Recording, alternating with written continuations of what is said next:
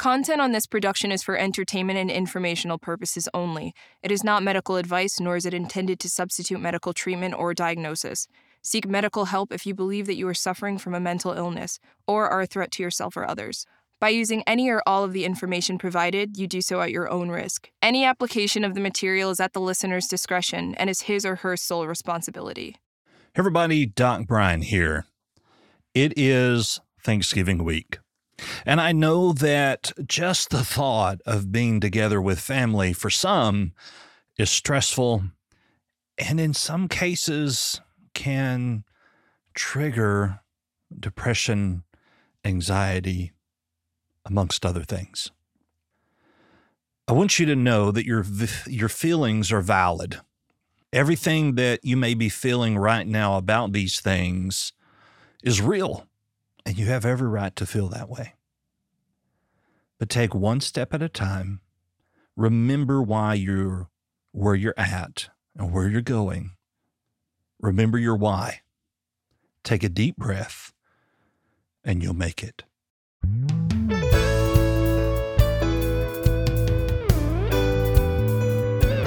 Everybody, Doc Brian here, and welcome to Doc Talks, where we talk about people's troubles, trials, tribulations, and hopefully triumphs in life.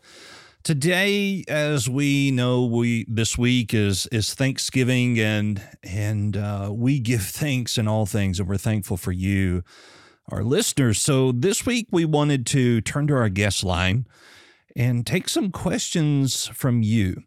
Um, you can always do that. You can call in at 910 777 7239. That's 910 777 7239. You can text us or you can call and leave a message for us to answer here uh, live on the podcast.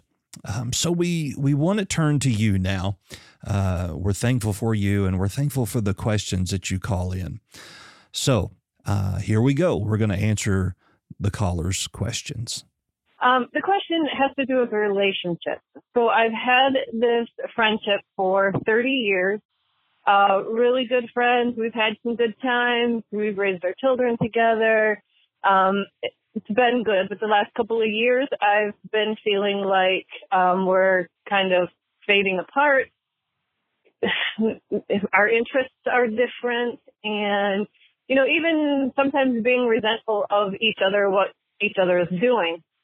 So, of course, I follow you and other people on social media and talking to friends, and just everything points to if the relationship isn't working for you, then you don't need to continue it. Find people who are like-minded, who support you, that kind of thing.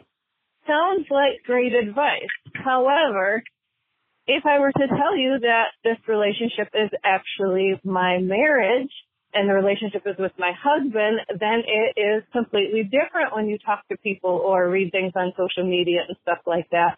People tell you, no, you must try and, and work this relationship out and keep it together because you made a commitment and you made a promise. And yes, I am Christian and I do believe in God and my commitment to my marriage. However, I'm I'm feeling lost and I don't feel like it's a good situation anymore. It is not abusive. It is not hatred. There's nothing like that. I just don't feel like I am growing or learning or being complete in this relationship. And I really don't know if I want to work on it. And I don't know if he wants to work on it. So what's your advice? Why do people, I guess the question is, why do we make it so different if it's a long-term friendship versus a marriage? Is it just because of the commitment under God or not? Anyway, thank you for listening. Bye bye. Well, thank you for your call in and your question. Uh, and it's it's a great question, yet multifaceted and and a bit complex. Um, to answer the short of the question, which was why do we look at these relationships differently, whether it be a long term relationship or a marriage? It is that commitment that we we make before God, we make before our family and our friends that uh, we, for better or worse, for richer or poorer, in sickness and in health, and uh, all of those things that, that we're going to try our best to make it work. However, while I'm not an advocate for divorce, there are certain situations where it is appropriate and it takes place. One thing that I, I really caught my ear in your question, in your statement, was that you really don't know if you want to work on it and you don't know if he wants to work on it. And that is so important. If if you both are not committed to the marriage uh, whatever you do to try to quote unquote fix it isn't going to work and so, first of all, you have to both be committed. If you find yourself in a situation where you feel, as you said, that you're not growing anymore, you're not, you know, you're feeling loss, that you're just not getting anything out of the marriage, the relationship, my first question would be Have you talked to your spouse about that? Do they feel the same way?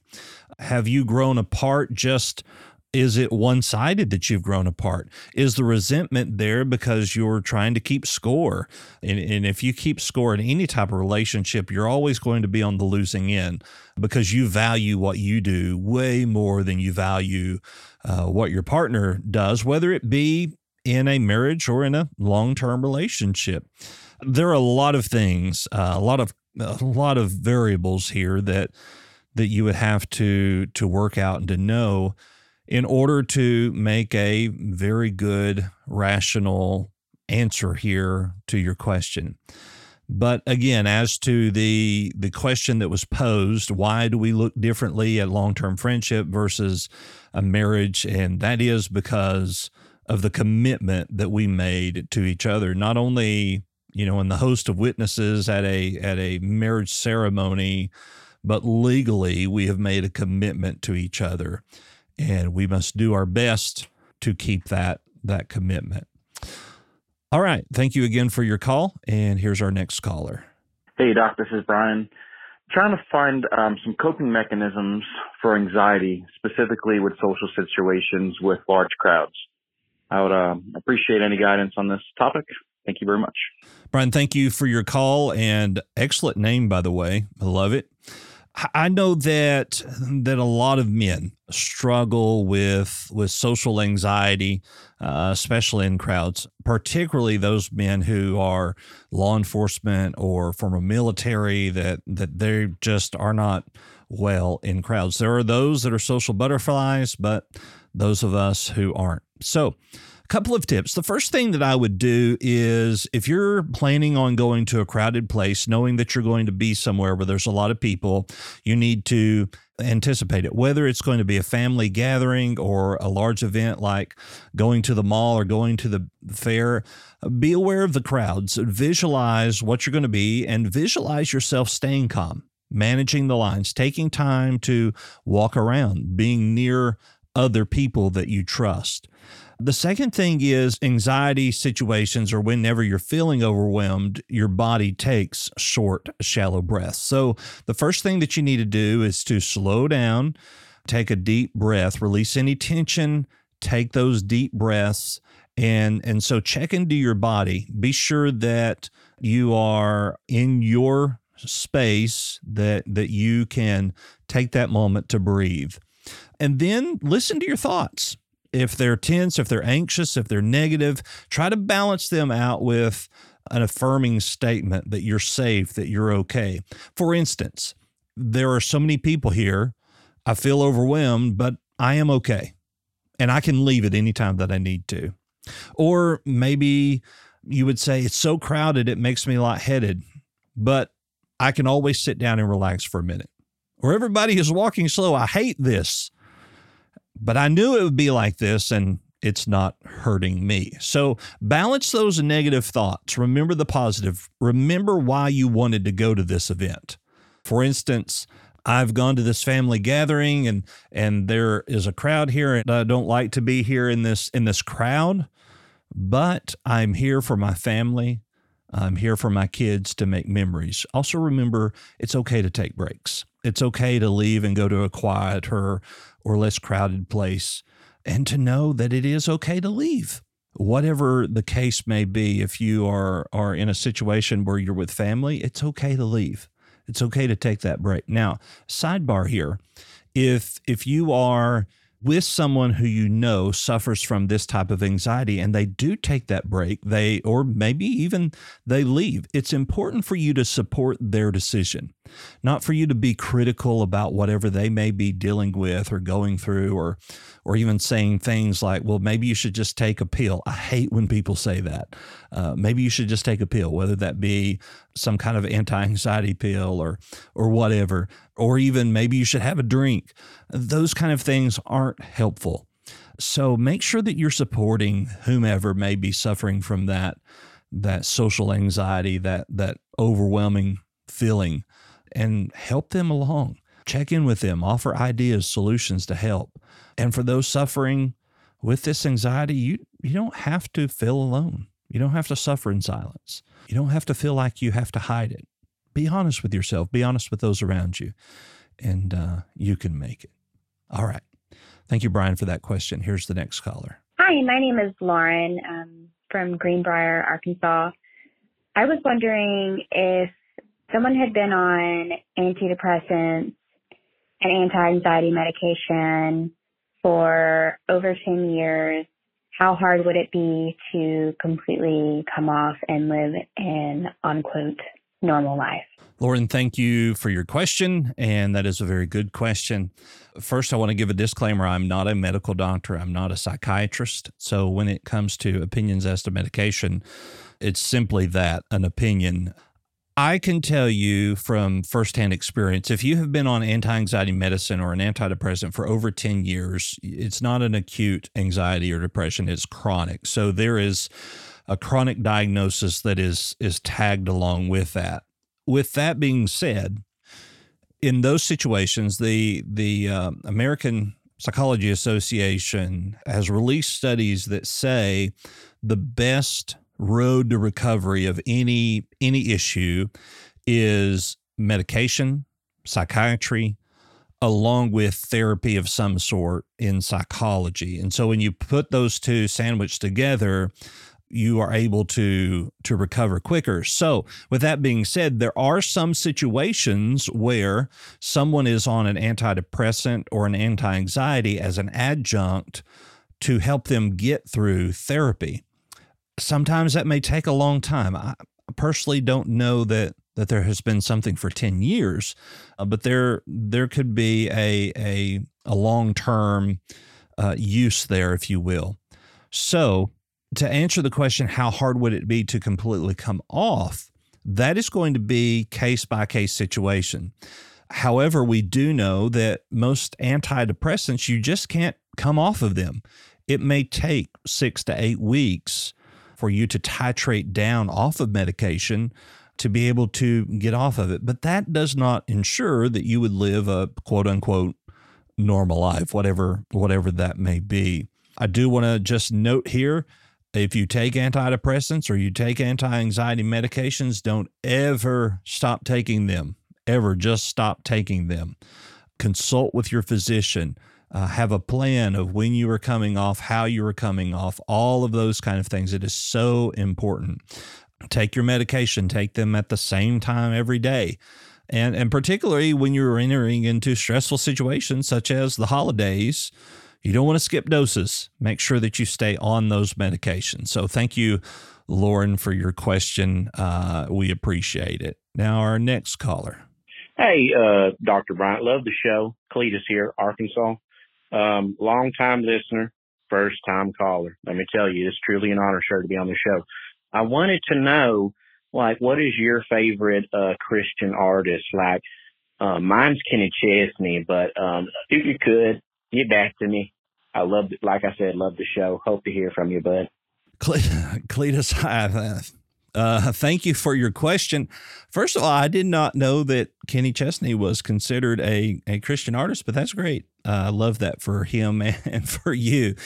As far as Christian artists, um, I, I, love some of the old time Southern gospel stuff. Uh, you know, the J.D. Sumner, um, the Inspirations, the Imperials, the Stamps, you know, all of those old time Southern gospel uh, artists love them. The new stuff, Elevation Worship, Hillsong, uh, man, there's just so many of them. Tauren Wells, man, there's just there's just so many. I love all of them, and and uh, yeah, so proud of you for for being Kenny Chesney. That's that's funny.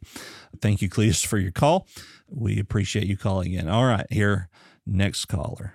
Hey, Doc Brian. This is Bill in Alabama.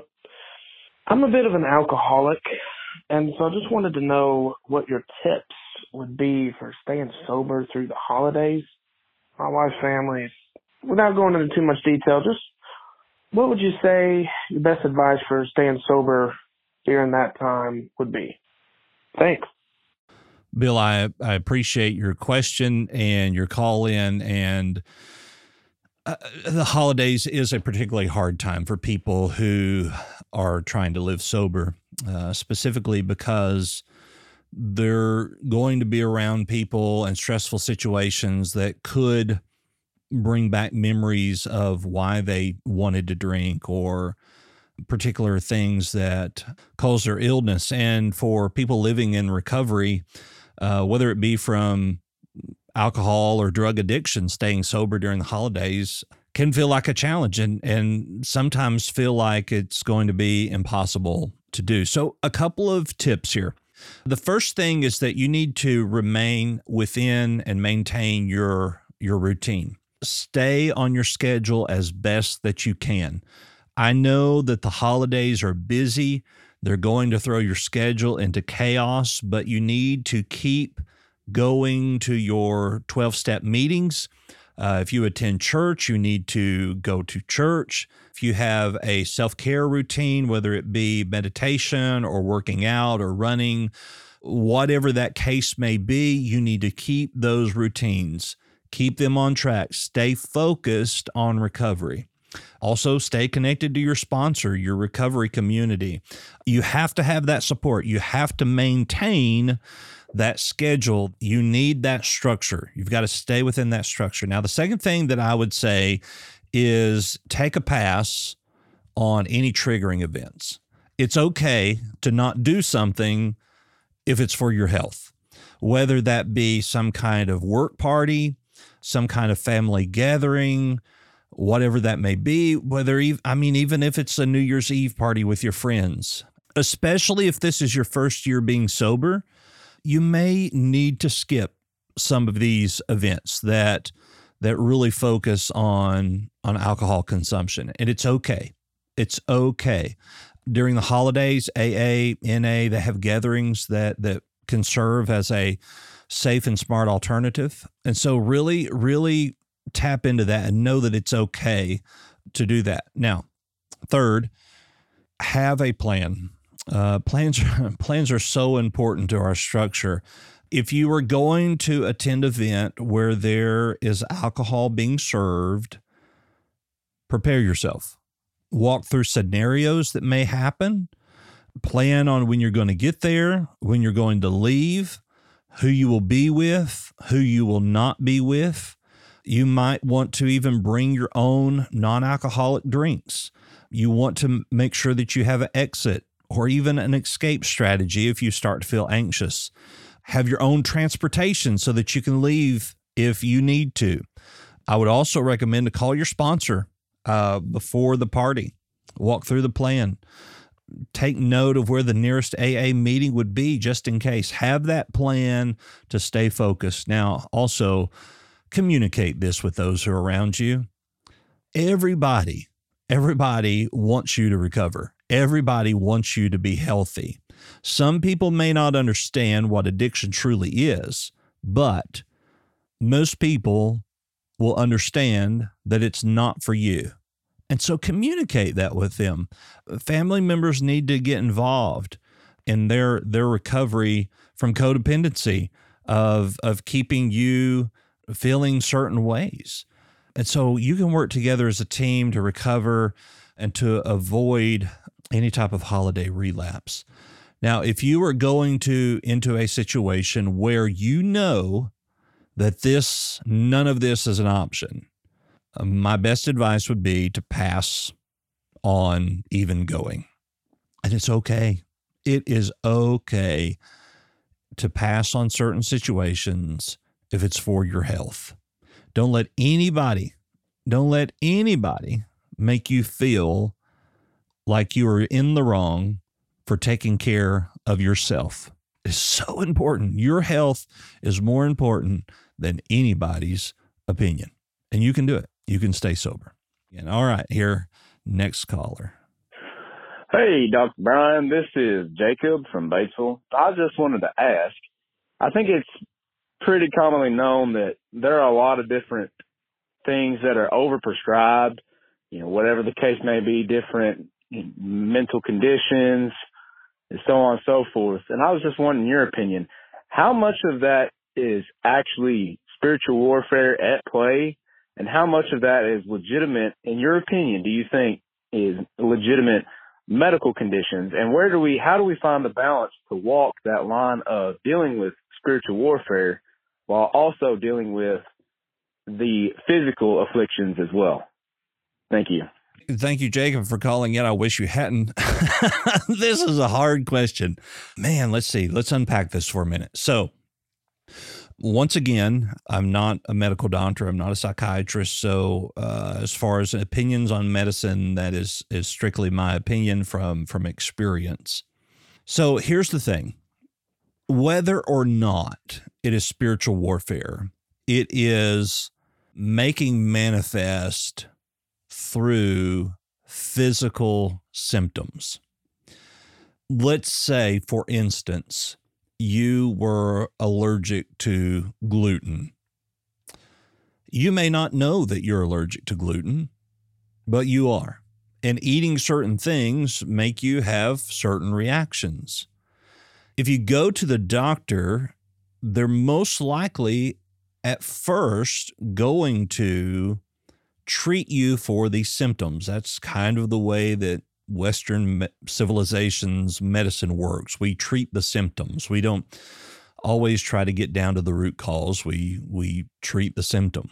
And so it would be after a period of time before you came to be tested or saw that certain treatments were not working for you to come to the knowledge that you have a gluten allergy and so then you would start eating gluten free and most of those symptoms would would go away.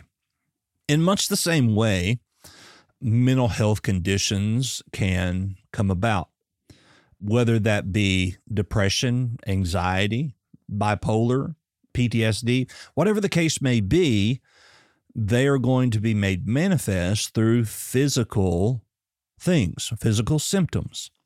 And so when you go to the doctor, you're going to be treated for the physical symptom. Then it's going to be through time, hopefully therapy, and meeting with a psychiatrist that you get to a diagnosis. Now, as to the spiritual aspect of things, most of you know that that I'm a pastor. I pastor a church here in, in North Little Rock. And in my opinion, I think a lot of times we give way too much credit to spiritual things. Now, if you get into to Christian counseling, such as nouthetic counseling, it's it's a form of evangelical Protestant pastoral counseling, and it's basically to to confront people out of this deep concern to help them make changes that God requires. In other words, looking at spiritual things and I hate to put it in this category, but it's it's how I believe is that there becomes a lot of guilt and shame that is to bring you back to a healthy spiritual level. Guilt and shame never helped anybody. And most of the time in mental health conditions, they're already feeling guilt and shame that that they've done something wrong, that something has has made them to do this. And a lot of times Christians are taught that it's not okay to get that they need to get help, that faith and therapy are not always mutually exclusive. But but I want to tell you that there are millions, millions of people who are in religious communities that see therapists. And it is okay It is okay to see a therapist. It is okay to seek mental health. When we begin to look at a level of spirituality, to think that this spiritual warfare is is causing these physical symptoms of course you need to be on a spiritual level with God that if this is a a spiritual attack as one would put it that that God would relieve those things however one would not assume that having hypertension or high blood pressure would be a spiritual attack. They would do things, whether it be lose weight, whether it be getting on medication, they would do things to lower their blood pressure. One would not necessarily consider cancer being a spiritual attack.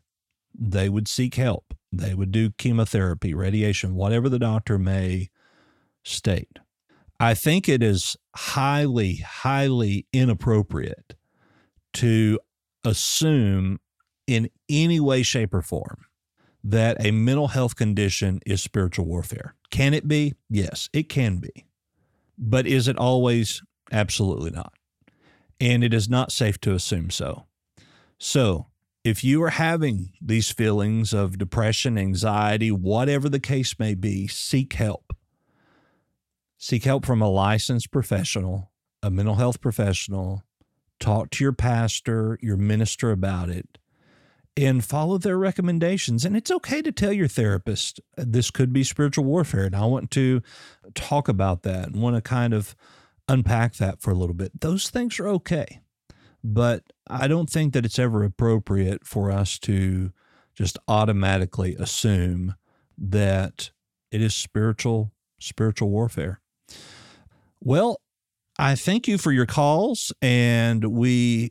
I always enjoy answering your questions, man. Some of y'all, some of y'all ask some tough questions, but we do certainly appreciate you calling in.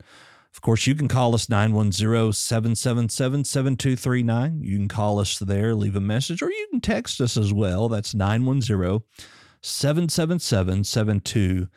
39. Of course, I'm Doc Brian. You can find all of my social media links at thedocbrian.com.